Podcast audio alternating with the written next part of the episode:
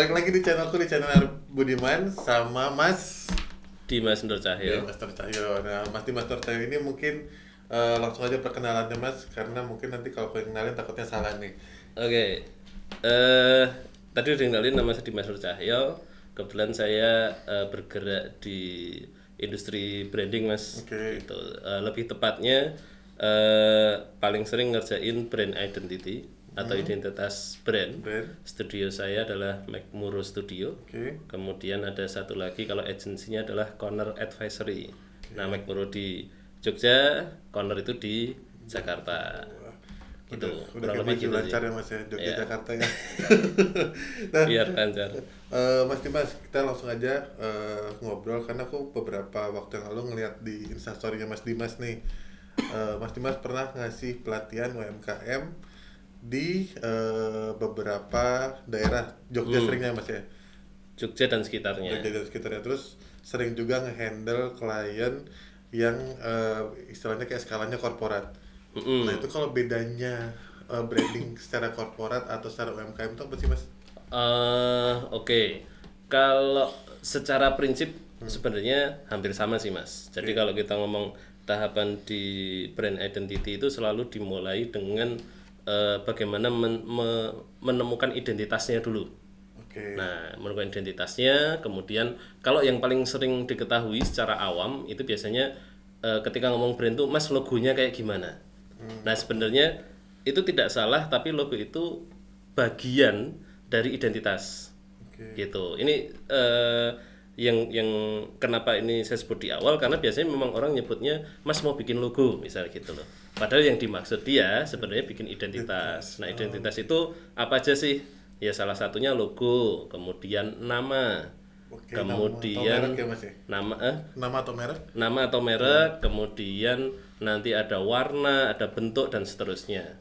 Jadi keseluruhannya itu nanti kita sebutnya identitas brand. Oke. Nah, baik di korporat ataupun kita ngomong UMKM ataupun eh, perusahaan menengah, BUMN dan seterusnya prinsipnya sama. Karena semua punya nama, semua punya logo, bener nggak Mas? Kemudian punya istilahnya ada brosurnya, ada katalog dan seterusnya. Secara prinsip sama. Nah, bedanya apa gitu kan? Iya. Nah, bedanya adalah kebutuhannya. Oke, Jadi, pernah- atau gimana? Eh, pernah dengar ini nggak? Misalnya, wah eh, Pertamina ganti logo eh, 5 miliar atau 15 miliar gitu loh. Iya. Nah, sebenarnya yang dikerjain nggak cuma logonya, tapi Identitas identitas keseluruhan. keseluruhannya. Kemudian sederhananya gini, misalnya Mas Arif punya satu toko, mau ganti nama atau ganti spanduk, gampang toh. Iya. Tapi kalau punya seribu toko, Iya. pasti yang diperhitungkan kan banyak mulai dari bahan mulai dari eh, biaya dan seterusnya. Maka kalau tadi ambil contoh misalnya Pertamina habis sekian m sebenarnya termasuk memikirkan nggak cuma visualnya tapi nanti mau penerapannya seperti apa. Maksudnya penerapan itu mungkin eh, bisa didetail nggak mas? ah misalnya kalau eh, kita masih pakai contoh Pertamina ya. Misalnya dia berarti logo itu ketika ditaruh di mobil tangki seperti apa? Ketika ditaruh di eh, pomnya seperti apa? Nah itu kan eh, peritilane tadi apa istilahnya eh, item lepasan. lepasan item yang harus dikasih logo itu kan banyak banget gitu loh Oh, Nah, kalau pengalaman kami di McMurrow dulu pas kita ngerjain pelabuhan Indonesia 1, yo sama kayak gitu.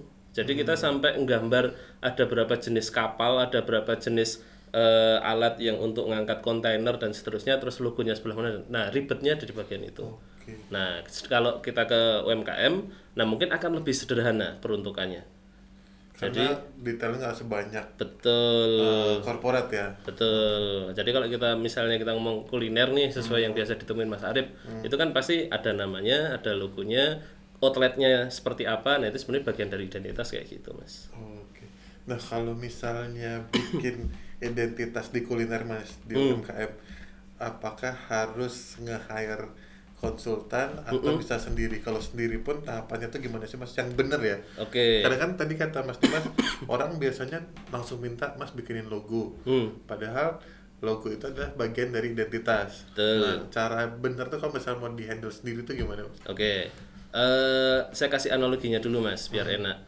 Analoginya adalah kalau eh, sebuah usaha itu seperti sosok manusia, maka logo itu adalah wajahnya. Manusia ke yang cantik-cantik kan mas ya? Oh iya, iya bisa. Tergantung nih. Iya, iya, iya. Tergantung. Tapi kita Berarti ngomong Anya Geraldine. ya. Anya Geraldine. Kalau Mas Arif lihat Anya Geraldine, yang dilihat apanya dulu nih? Eh, agamanya. Oh, agama. kalau kulihat eh, pasti kalau cewek pasti eh, Parasnya. ya parasnya dulu physically-nya dulu ya. Betul. Nah, itu kenapa logo itu sering dianggap eh, cukup penting karena sama kita pertama mengenali dan melihat itu kan logonya. oke Nah, tapi kalau kita lihat sosok ini misalnya saya hari ini nih misalnya, nah selain wajah saya juga pakai topi, saya pakai baju lengan panjang. Misalnya Mas Arif ketemu saya 10 kali tampilannya kayak gini terus, maka pakaian ini bagian dari identitas yang akan dikenali. Eh, Nah, kadang ada orang ngomong, "Wah, personal brandingmu pakai topi ya?" Iya, iya, Nah, itu nggak salah, tapi itu baru sebagian kecil sebenarnya. Hmm. Gitu. Nah, eh, artinya ada wajah, ada baju, ada sisiran rambut dan seterusnya. Maka kalau Mas Arif mau pergi ke sebuah acara, Hmm. apakah harus ke salon? oke Bisa iya, bisa enggak. Iya. Tergantung acaranya ketemu sopo. Nah, ketemu Jokowi ya mungkin ya. Dandan dulu kan Iya, gitu. iya, iya. Nah, tapi kalau kita sekedar mau acara keluar kan mungkin yang penting bersih, yang penting rapi dulu. Nah, di usaha pun itu ketika kita ngomong sebuah brand identity, pertama adalah kalau kita ngomong muka itu harus bersih. Mhm. Bersih itu kenapa? Biar jelas. Maka syarat utamanya brand sebenarnya adalah jelas. jelas jelas itu kalau Nah. kan eh, Bersih gitu ya. bers- bersih sering facial atau gimana Ah, nah, kalau kita langsung terapin di usaha adalah pertama jelas itu adalah jelas informasinya dulu. oke Jadi mau jualan apa nih? oh jadi kalau misalnya eh, dia ada produk unggulannya langsung taruh di depannya jadi brand gitu Betul. oke. Termasuk misalnya nama banyak yang kadang pusing nama harus gimana sih caranya gitu loh. Nah sebenarnya ada beberapa cara untuk merumusin nama. Salah satunya kalau kita lihat aja di kuliner legend kan selalu pakai nama pendirinya. Gudeg Yujum, eh, ayam Mbah Cemplung dan seterusnya. Nah, apakah itu bisa diterapin di kondisi sekarang? Sebenarnya bisa-bisa aja. Tapi kemudian tergantung market yang mau dituju yang seperti apa. Misalnya masakannya eh, masakan Korea, maka mungkin namanya pun akan dibikin agak-agak Korea kan. Topoki Kim Jong Un Nah, misalnya kayak gitu. Tapi kita kan langsung ingat bahwa ini pasti arahnya ke Korea-Koreaan gitu loh. Jangan sampai kita kasih nama udah Kim Jong Un keluarnya Sate Madura itu, itu harusnya sate tretan kan kalau itu.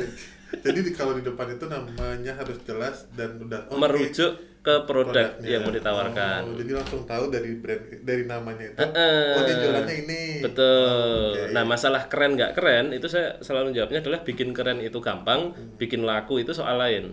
oke Jadi jangan jangan ngejar kerennya karena nah ini jebakannya. Jebakannya biasanya adalah eh, aku pengen namanya keren, aku banget dan seterusnya, Hmm. tapi ternyata tidak nyampe. tidak jelas tadi ya mas ya? Iya, tidak Oh, jelas. oke.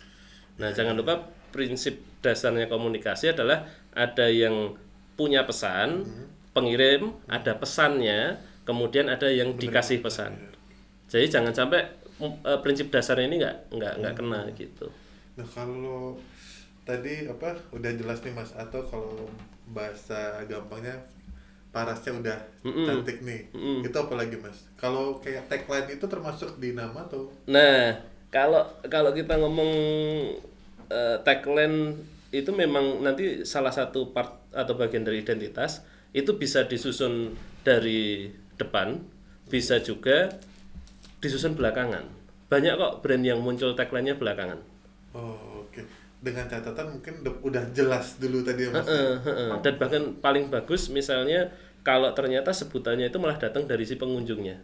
Hmm, Kalau kita tahu eh, Mas Agus ASP, iya iya iya. Eh, dia dulu pertama ngasih nama warung ayam saus pedas, kemudian karena pelanggannya menyebutnya ASP ASP sehingga dia mengubah nama brandnya menjadi warung ASP. Oke. Jadi kuat dulu, kemudian penyebutannya itu malah malah kenapa kenapa tambah kuat karena sudah apa ya punya eh, keterlibatan, punya rasa memiliki audiensnya sehingga ketika nama itu sudah nempel ngono sih mas. Kalau belum eh, ini mas, kalau belum dibentuk sama konsumen nih misalnya tadi pengen di depan itu kalau tagline yang benar dan jelas tuh gimana? eh tagline yang benar dan jelas. Oke, kalau di situ ditariknya gini mas. Eh sebenarnya apa sih yang mau ditawarkan? Oke. Karena oke produknya kuliner, tapi apakah apakah yang mau ditawarkan ke calon pembeli itu semata-mata produknya atau tempatnya atau perpaduannya atau harganya. Jadi aspeknya kan banyak banget. Maka kalau kalau dulu kita sering lihat eh, eh, apa namanya rasa bintang 5 harga kaki lima misalnya. iya. Nah, itu sebenarnya pengen menunjukkan kalau harganya harganya masuk nih gitu loh. Atau yang banyak ya yang jadi generik adalah eh, harga mahasiswa. Nah, padahal lupa tuh mahasiswa apa? Mahasiswa S3 S3, mahasiswa FK, beda lagi harganya sebenarnya. Gitu. Eh, berarti bisa Benar ya, Mas ya? dibilang kalau tagline itu jan- janji kita juga sama konsumen Betul. oh, oke Dan apa yang ditawarkan itu sebaiknya memang harus jelas dulu sih. berarti eh, setelah nama terus tagline terus turunannya lagi tuh mas apa mas Ada war eh, kalau urutannya ya, kalau urutannya pertama nama dulu yang wajib. Nah, logo ini kalau ditanya apakah harus nge-hire McMurrow atau desainer dan seterusnya tergantung kebutuhan. Kalau misalnya di awal setupnya adalah belum ada budget untuk melakukan branding yang menyeluruh, maka yang paling penting adalah logonya jelas dulu aja.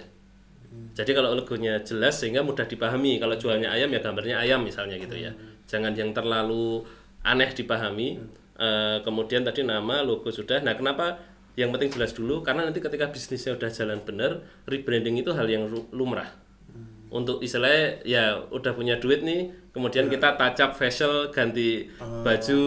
Nah, itu bisa di kemudian hari gitu loh mempercantik diri mempercantik diri. Nah, kemudian nama, logo, kemudian warna. Nah, ini yang menarik. Warna itu sebaik eh, tanpa disadari itu menjadi bagian dari identitas yang mudah diingat oleh konsumen oleh konsumen. Misalnya Mas Arif lihat Indomaret, itu kira-kira lebih sering lihat logonya apa warnanya? warnanya Warnanya. Karena kita terpapar terus dan dia konsisten warnanya biru putih merah biru, kuning, merah. oh biru kuning merah ya Wah, ini salah lihat nih. Indogrosir Grosir. Atau kalau di kuliner yang sering saya contohkan adalah sop ayam Pak Min. hijau itu ya. Hijau nyeter, istilahnya hijau neon, kemudian warna merahnya itu kontras. Nah, kemudian kalau ditanya ada logonya enggak?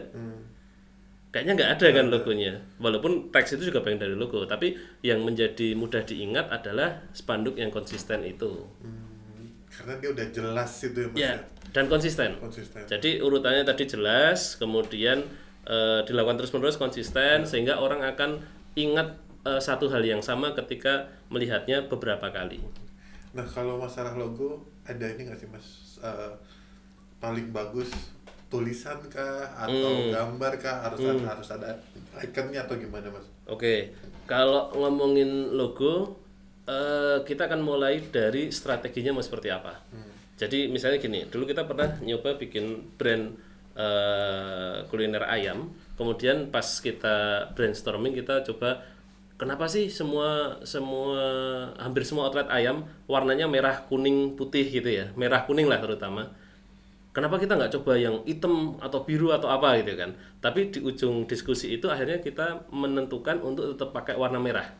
Kenapa? Karena eh, bisa nggak kita beda dari yang sudah ada? Bisa. Tapi akan ada resiko untuk menjadi tidak di, mudah dikenali. Sementara mending ikut yang udah ada dulu untuk dikenali. Oke. Itu untuk untuk untuk warna, tadi ya, ya. Oke. Udah aku. tiga dua yo Berarti kalau misalnya tadi udah udah logo udah, Nama, nama udah, tagline udah, mm, warna juga udah. Setelah itu berarti ada lagi nggak mas? Atau langsung ke outlet Eh, fisiknya atau gimana? Ya, nah berikutnya adalah kita eh, eh, ngelis dulu eh, media utama atau gini, eh, kan ada packaging, ada outlet dan seterusnya. Nah logo itu akan muncul paling sering di mana? Karena kalau misalnya nih kuliner nih sekarang, kalau kan nggak semuanya sekarang pakai outlet kan mas. Jadi kalau misalnya eh, aku jualnya online nih misalnya gitu kan, maka yang disiapin pertama justru packagingnya. Setelah ada logo dan warna, maka packagingnya akan seperti apa? Oh, Nah, ya. karena karena lebih kan- sering dilihat konsumen. Betul. Kemudian eh, kalau online kan eh, sifatnya adalah eh, kita beli pesan kemudian dianterin nah packaging datang nah baru kan lihat logonya secara detail tuh misalnya atau informasi apa yang mau disampaikan. Maka packaging menjadi peran penting. Kalau kita sering menyebutnya adalah di posisi itu dia selain eh, sebagai pembawa dan pelindung produk kan melindungi dalam pembawaan nah dia juga me- mewakili peran penjual. Menyampaikan Mau- pesan menyampaikan ya. pesan gitu makanya kalau kita lihat banyak tau yang main gimmick-gimmick Iya, di iya, packagingnya packaging. gitu Berarti eh, tadi juga perlu diperhatikan eh, outlet, packaging, seragam tadi juga mas ya. nah seragam itu tergantung juga mas Hmm. apakah balik lagi kalau misalnya eh, jualnya online kan Online. bisa jadi pelanggan nggak melihat langsung Oh, berarti tergantung dia offline atau online. Iya, Nah, istilahnya iya. ngelis ngelis apa aja yang pengen dibikin, Hmm. kemudian dilihat mana yang paling penting, sehingga budgetnya akan jadi efisien. Dan yang paling sering dilihat konsumen. Betul. Jadi kata kuncinya brand itu sebenarnya adalah apa yang akan diingat, apa yang akan diingat gitu loh. Nah, ingat itu berarti kan dari frekuensi seberapa sering terlihat itu bagian dari semakin mudah diingat atau enggak. Berarti kalau tadi kita ngomongin yang online-nya berarti akan ada turunannya ke sosmed tuh mas. Oke. Nah kalau misalnya eh tadi udah semuanya terus tiba sekarang kayaknya ada nggak sih kuliner yang nggak pakai sosmed kayak nggak nggak Cukup jarang. ya jarang ya. Nah itu ada yang bikin sosmed itu eh nggak kadang jarang dengan brandingnya yang di nggak sesuai sama yang di outlet Dia bikin cuman ngapot-ngapot biasa tapi kalau mas Dimas biasa di UMKM itu gimana sih mas? Oke, mungkin eh, kita ngambil case-nya dari ini ya Mas ya. Eh, kebetulan kan aku juga diminta bantuin di Camtif Agency. Itu digital sebagai advisor, kemudian eh, karena tadi kasusnya di sosmed, mungkin aku akan ambil dari case yang ditangani di Camtif nih gitu loh. Kalau di di sosmed itu pada prinsipnya eh, sekarang menjadi jalur bisa alternatif, bisa tambahan. Selain lewat outlet, selain lewat misalnya langsung ke GoFood. Nah, online lewat sosmed itu juga bagian dari sebenarnya media penyampaian pesan. Hmm, Nah, kemudian balik lagi nih, kasusnya adalah kalau di sosmed itu paling seringnya gini. Awal-awal semangat posting, habis itu bingung mau posting apa. Oke. Bener gak mas? Ya ya. Jadi kayak produk udah, ini udah apalagi ya gitu kan. Nah, eh sesederhana apa pun eh produk atau bisnis kulinernya, sebenarnya kan bisa bisa paling nggak ada 3 sampai 4 hal yang bisa dibahas. Jadi Mas? misalnya gini, satu itu namanya product knowledge, yaitu Hmm. informasi tentang produknya. Kedua, cara untuk bisa mendapatkan produk tersebut. Oke. Jadi di situ bisa nyeritain outletnya di mana, bisa ngasih link untuk ke GoFood, ke Grab dan seterusnya. Oke, Benar nggak? ya, berarti informasi kalau kita mau dapat produknya atau beli produknya gitu. Eh, terus yang ketiga itu misalnya ngomongin tentang siapa pembelinya. Jadi misalnya nih pembelinya adalah mahasiswa, maka kita bisa ngasih info atau ngasih artikel, ngasih postingan yang isunya tentang relate dengan mahasiswa. Misalnya akhir bulan kiriman belum datang dan seterusnya, maka produk kita itu murah kok misalnya atau produk kita itu cocok kok untuk mahasiswa. Nah, ini bisa bisa angle-nya bisa beda lagi gitu loh. Berarti balik lagi emang pembawa pesan tadi ya mas ya. Betul. Apa yang mau disampaikan? Nah, eh, anggaplah kita tiga dulu biar gampang ya. Jadi ada produk knowledge, knowledge. cara mendapatkannya, kemudian bercerita tentang siapa pembelinya. Nah, ini kalau di strategi sosial media ini namanya pilar konten Oke. atau pemahaman sederhananya kalau kita baca majalah itu ada rubrik. Hmm, ya, Nah, ya, kita punya tiga kategori postingan. Kemudian kita jadwalin, misalnya kalau kita posting tiap hari, maka kita bikin selang-selingnya gitu loh, Mas. Jadi kita jadwalin seminggu. Seminggu itu Mau- produk, kemudian cara, kemudian produk, Oh, kemudian nah, itu kita Jadi kayak jadwalin planning dulu. post. Ya, Betul. ya, ya, ya, ya. Istilahnya kenapa ada editorial plan? Itu sebenarnya kita merancang postingan apa aja yang mau ditaruh katakanlah seminggu ke depan. Hmm. Berarti pertama tentuin pilar kontennya dulu tadi mas ya. Betul. Terus bikin jadwal post. Betul. Mau yang mau di post apa aja. Nah itu Iya.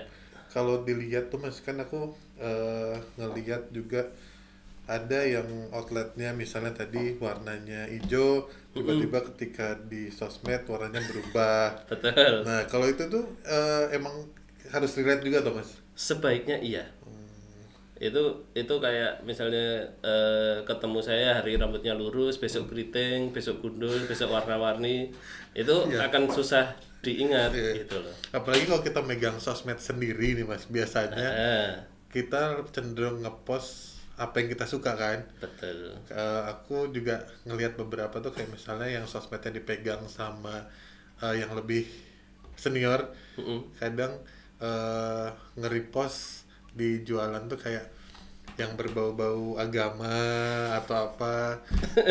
Jadi kayak kelihatannya kayak ini apa sebenarnya mau cerita apa Iya gitu? mau cerita mau cerita apa terus kayaknya nggak tahu juga yang pem- apa target marketnya itu juga nggak tahu siapa. Yang penting asal bikin aja. Betul. Nah kalau itu berarti kita emang harus tahu dulu memang target marketnya siapa Eh, iya. Jad- tapi memang butuh proses mas. Jadi istilahnya untuk tahu siapa yang relate dengan produk kita itu kan istilahnya ada cek ombaknya dulu. Oke. Jadi kalau aku bercerita tentang ini responnya seperti apa? Kalau aku ngepost hal kayak gini responnya seperti apa? Nah menariknya di digital datanya itu kelihatan semua mas hmm. kalau Mas Arif juga mungkin sering lihat ya di Ya, ya. apa, Instagram Insight dan seterusnya kita bisa ngelihat. Nah, sebenarnya di situ akan terjadi pemetaan yang paling responnya banyak sama kita itu yang mana sih? Cowok apa cewek? Kemudian usia berapa dan seterusnya. Nah, ketika di tahap itu ketemu, oh ini yang ternyata responnya tinggi. Nah, itu yang akan di treatment untuk berikutnya. Nah, menariknya di digital angkanya lebih terasa, lebih kelihatan. Jadi kita bisa ngukur lang- eh, langkah berikutnya akan seperti apa. Gitu sih. nah kalau ngomongin tadi mas mau di handle sendiri atau ke konsultan atau, atau agensi Betul. itu kisaran berapa sih mas kalau misalnya eh kayak tadi misalnya mau setup eh, brand identity atau mau sosmednya kayaknya kalau dipegang sendiri takutnya ngepost atau nggak Oke. nggak kepegang tuh nah itu Iya. biasanya kalau di UMKM sendiri kalau di Jogja itu kisaran berapa sih mas? Duh, kalau kisaran itu akan relatif beda-beda sih mas. Karena eh, menariknya di Jogja itu resource-nya banyak banget mas. Mulai dari yang beneran udah profesional, Iya. ada yang jurusan komunikasi atau DKV, ada juga yang otodidak. nah aku nggak berani buka harganya itu karena belum tentu standarnya akan menjadi sama. Tapi biasanya aku ngasih tipsnya gini, misalnya mau nentuin mau ngerjain sendiri, mau nge-hire tim sendiri atau nge-hire konsultan. Nah aku biasanya kan akan ngasih tipsnya sederhananya gini, eh kira-kira misalnya dengan kita nge-hire, nah kita ngerjain sendiri pasti akan lebih melelahkan, ngirit di dana, tapi akan boros di waktu sama effort. Itu eh, apakah itu resiko yang mau diambil atau enggak. Kemudian kalau kita nge-hire tim itu eh misalnya dengan budget kita ngomong UMR lah misalnya gitu ya kita dapat dua orang tim tapi kalau kita nge-hire agency itu kita bisa dapat satu tim penuh Hmm, oke. nah itu ya mas ya jadi Penuh komparasinya tuh, penuh tuh eh, dengan Jadi, berbagai divisi lah ya. Betul, ya, ya, ya. ada yang fotografernya, ada video editornya, ada yang bacain datanya dan seterusnya. Ya, ya. Gitu. Itu kalau saya ngasih komparasinya kayak gitu sehingga eh, poinnya bukan mahal atau murah, tapi sebenarnya akan akan masuk nggak sih di anggaran kita. Nah, memang kalau ngomongin anggaran agak sensitif ya, tapi balik lagi kalau kita punya tujuan yang cukup jelas, kenapa harus menaruh eh, apa Investasi di situ. Eh, ak- aktivasi di situ itu bagian dari investasi. Maka kita bisa ngitung sebenarnya misalnya sederhana aja kita hitung tiga bulan butuh dana berapa, maka itu bagian dari kita ngecek apakah Hmm. cocok atau enggak dan seterusnya gitu sih. Berarti eh, apa bisa dibilang emang sekarang itu kalau misal mau bikin bisnis atau startup lah bahasa kerennya ya, Hmm. Iya, itu iya. kayaknya emang harus nyiapin dana buat buat promosi, buat eh, aktivasi kayak tadi ya mas ya. Soalnya kalau tak lihat itu banyak usahanya itu bikin tapi ke kehabisan cash. Ah, karena mungkin nggak di planning di awal sih mas. Hmm. Karena mungkin eh, eh, apa namanya bisa jadi yang dihitung baru untuk HPP. Oke. Kemudian baru untuk oh berarti butuh outlet sewa dan seterusnya, tapi belum menghitung biaya promosi ke depan, biaya marketing, biaya komunikasi sih kalau menurutku. Oke, baik komunikasi nih. Gitu. Udah? Baterainya mau habis. Oh, berarti habis itu ada Tapi belum. Belum. Oke. Aku takut. Iya, Empat nanti cepat. tadi ada. Pergi. Empat menit. Tas lu mana? Oh, ini. Cepet ya. Baterainya habis banget. baterainya. Itu rawan yang tak kira Putri. No. Tapi iseng aku sih sama buru.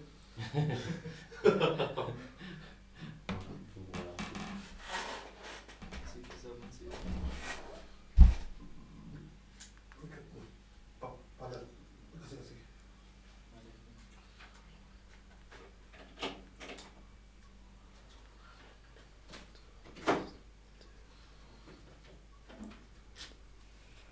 Ah, ah. Berarti mas habis ini paling kayak eh, aku tanyainnya ini apa mending biasa mending branding dulu atau selling dulu Waduh.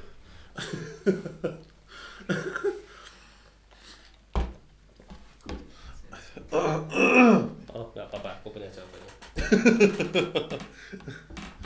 branding selling sama paling itu nanti mas apa eh, kan ada kebalikannya tuh mas. Ada yang nyiapin produknya bagus tapi brandingnya belum. Iya, iya, iya. tri tipis-tipis. Oh bukan. Oh kira enggak enggak. Paling apa eh, ada yang orang usahanya brandingnya bagus tapi produknya biasa aja. Hmm. ada yang eh, produknya disiapin bagus ternyata brandingnya kebalikannya biasa aja. Itu gimana apakah yang benar apa eh, kan kebanyakan orang oh ini desainnya harus keren Hmm. packaging harus gini Hmm, ini hmm, harus hmm. ini segala macem Hmm, oke. Oke. kayak Light Travel itu kan sebenarnya Iya. jualannya cuma minum Kayak apa? Light Travel coffee itu loh Nggak tahu. Bagus banget tempatnya mas Jadi mana-mana lewat. Hah? Laju lewat ya. lewat. Lewat doang. Kelajuan. Kalau coba. 3, 2, 1, asik sih semua go. Nah, eh masih mas tadi kita udah ngobrolin juga tentang eh, apa tadi masih terakhir ya? Eh, kok lupa gue. Iya tadi eh Astagfirullah. Sosial media, Ya sosial media. penyampaian pesan, penyampaian pesan. Eh, pakai konsultan atau enggak? Ntar, diulang dulu. Ntar. Lupa aku. Udah, aku. Saya, saya. Berarti sama. Pakai konsultan atau enggak? Hmm. Terima kasih buah buah mantap. Tuh. Iya. Iya. Eh, tadi kita udah ngobrolin juga mas mau pakai konsultan atau di hire sendiri Hmm. terus range-nya itu tergantung eh, kebutuhan apalagi kalau di Jogja kan resource-nya banyak tadi Betul. nah sekarang mas branding dulu atau selling dulu Branding dulu atau selling dulu? Eh, ada yang bilang eh, kayak telur dulu pak ayam dulu kan? nah kalau kalau eh, kalau yang saya pahami ya mas ya, yang pahami itu kan ada ke- tiga kegiatan dasar kita kalau urusan bisnis itu branding, marketing, sama selling gitu kan. Nah eh, yang mana lebih dulu sebenarnya tiga-tiganya itu pasti jalan paralel hmm. tapi beda penetrasinya, beda penekanannya. Ada yang tipikalnya adalah aku eh, harus bikin produk yang bagus dulu, karena produk yang bagus itu yang akan menjadi eh, marketingku, Ya. akan menjadi yang akan ngomong dan seterusnya. Itu tidak salah. Ada juga yang misalnya dia gencar komunikasinya, misalnya langsung nge-hire semua food blogger Hmm. sehingga semua orang jadi tahu ya itu juga tidak salah. Nah, yang menjadi tidak pas adalah ketika apa yang dijanjikan tidak sesuai. oh. Jadi sebenarnya untuk memahaminya bukan masalah itu salah atau nggak boleh, tapi itu akan menjadi blunder buat dirinya sendiri. Karena dia kayak manggil orang rame-rame datang terus setelah datang nggak ada apa-apa istilahnya gitu loh. Ya ya. Dia kan akan bikin bikin orang itu datang tapi kecewa. Jadi kayak eh, memberikan pesan kalau produknya mereka tuh biasa aja sebenarnya akhirnya Iya. dan biasanya gini mas produk itu biasa tapi ekspektasinya udah terlalu tinggi Hmm. jadi ini orang ngomong ah mahal Iya. ah ternyata biasa aja ternyata nggak enak gitu loh Oke. maka cara paling tepat kalau menurutku adalah gini harus dipahami bahwa branding itu pada esensinya itu bukan bagaimana mengemas produk kita oh karena kan ada banyak orang aku tuh pengen usaha brandingnya bagus keren Betul. Tapi- tolong dong mas di brandingin Ya, biar gini biar gini biar- gitu ya biasanya biar keren biar keren. Nah, kalau aku sih selama ini ke klien-klien yang coba tak terapin adalah yuk kita lihat dulu bareng-bareng. Sebenarnya apa yang paling kuat, kemudian apakah beneran kuat? hmm, divalidasi lagi mas Validasi. dengan cara ke target marketnya dikasih produknya atau gimana mas Ada beberapa macam sebenarnya, tapi kalau paling sederhananya itu eh, blend test. Jadi ketika dites produknya eh, responnya akan seperti apa. Nah itu akan respon honest, istilahnya honest review lah gitu loh. Jadi kita akan tahu respon aslinya. Nah kenapa itu jadi penting? Karena percuma ketika nanti produknya belum benar, udah diceritain ke mana-mana tadi. hmm, Nah, produk itu harus benar. Nah, gimana cara ngecek produk benar atau enggak? Nah, sebaiknya bukan di eh kalau menurutku bukan di ahli marketing, ahli branding, ahli selling. Pertama banget ya kalau kita ngomong produk kuliner ya dari sisi rasa. Nah, baru setelah rasanya dari sisi rasa bisa dipertanggungjawabkan sama istilahnya eh, ya nggak harus chef juga sih, tapi yang ngerti rasa baru dijodohin sama kondisi marketnya gimana. Apakah ini produk yang rasanya bisa diterima, sellable lah istilahnya itu, bisa diterima masyarakat atau enggak? Baru setelah itu kita baru masuk ke tahapan brandingnya. jadi, emang sebenarnya harus di prepare lebih dahulu tuh produk yang fit sama target marketnya tadi mas Eh, yang lebih ke eh, rasanya bisa dipertanggungjawabkan tadi bisa jawabkan kemudian eh, tidak ya nuan sewu nih kadang kan biasanya "Wih, ini enak kok mas gitu loh. Nah orang udah disodori ini kok mas? Ini ini enak kok mas misalnya gitu. Mau pas rasanya biasa aja kita mau bilang nggak enak juga ya eh Jadi- iya sih gitu iya, kan. Karena kita udah di udah di ancam ini enak kok mas. Iya. Nah sebenarnya brand paling bagus itu adalah brand yang jujur. Hmm, brand yang jujur adalah ya ya dia ngerti kualitasnya dia seberapa tidak dilebih-lebihkan. Lah terus kalau marketing itu kan harus ini mas harus lebay-lebay. lebih-lebih Iya. dan seterusnya. Nah aku coba gini mas branding itu pertama harus jujur berarti dia harus jelas. Jujur itu berarti iya, jelas. iya. nah kemudian marketing. Marketing itu aku ngibaratinya adalah seperti proses berkenalan. Oke. nah kita ketika orang tiba-tiba duduk-duduk datang terus mas mau kenalan Hmm, kita pasti nggak nyaman mas ya, ya, ya. Nah, berkenalan itu kan berarti kita akan berusaha eh, meng- menghormati yang mau diajak kenalan, caranya juga disesuaikan.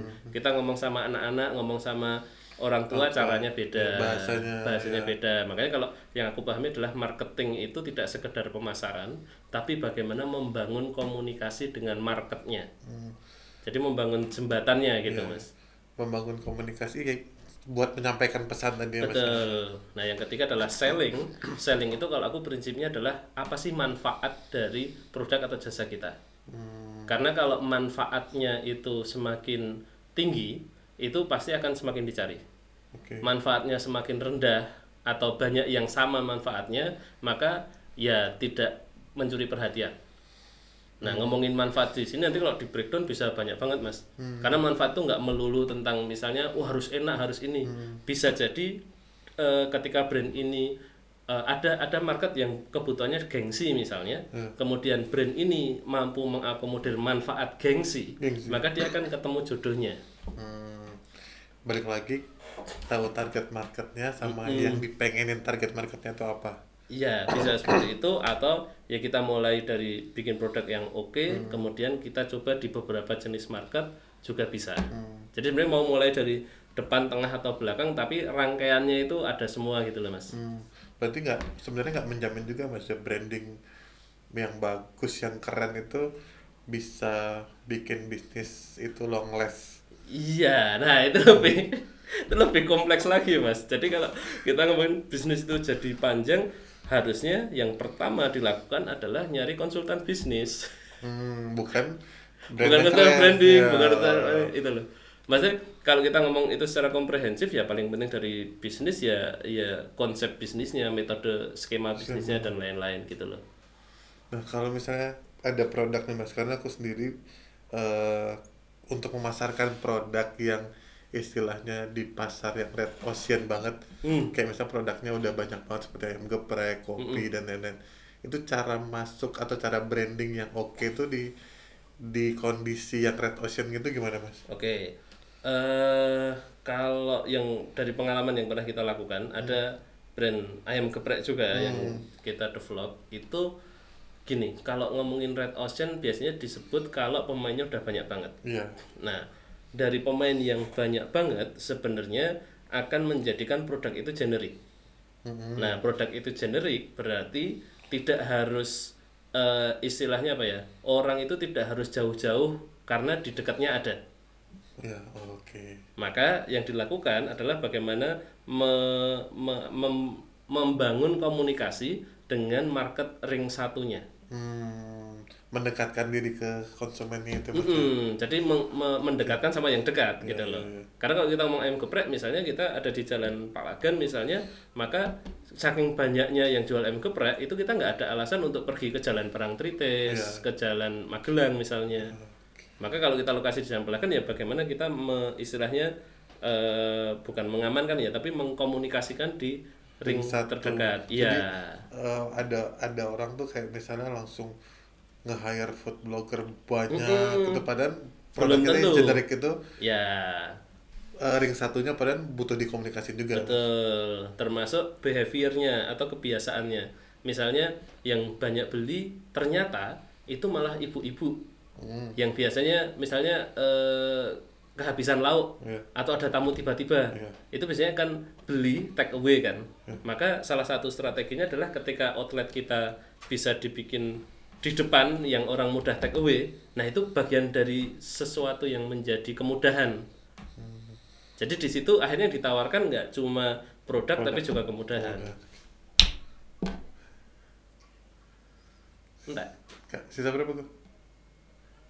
Satu menit tadi, satu menit 54 Nggak Sekarang panas Panas ya? Lebih biasanya di 30 menit Belum closing tapi itu mas. Belum Oh, oke Panas kok Itu udah keluar Mana? Gosen dulu ya? Gimana? Bisa? Tiga, satu menit ya Ya Satu menit. Lama-lama 1 menit 40 detik ya? Ya, Ya. kita tiga, dua, ayo Nah, eh, di terakhir nih Mas Dimas ada pesan dan atau tips and trick buat eh, UMKM nggak Mas kalian yang lagi nonton nih Mas atau lagi dengerin di podcast? Eh, pokoknya tadi jangan lupa prinsipnya adalah kalau brand itu adalah apa yang mau diingat, jadi harus sejelas mungkin, terutama nama dan seterusnya. Kemudian yang kedua kalau bikin marketing itu yang bikin orang nyaman, jangan yang bikin orang terganggu. Oke. Nah kemudian kalau selling apa sih yang kita jual ya kita lihat manfaat apa yang bisa kita tawarkan dari produk dan jasa kita. Siap Mas Dimas. Eh, kalau buat teman-teman yang mau tanya bisa langsung ke sosial medianya Mas Dimas. Instagramnya apa Mas? At Dimas Nur Cahyo, O-nya 2 Oh nya dua. Nomor WhatsApp nggak usah? nggak usah itu bisa DM DM aja Diam diam aja. Nah, eh, terima kasih yang udah nonton dan dengar. Buat teman-teman eh, jangan lupa subscribe di YouTube dan buat teman-teman di podcast jangan lupa untuk nge-share eh, podcastnya karena kalau bermanfaat banyak juga orang yang terima. Saya Arif Budiman. saya Dimas Nur Cahyo Sampai jumpa di Kulkas Kulineri Podcast. Wah. apa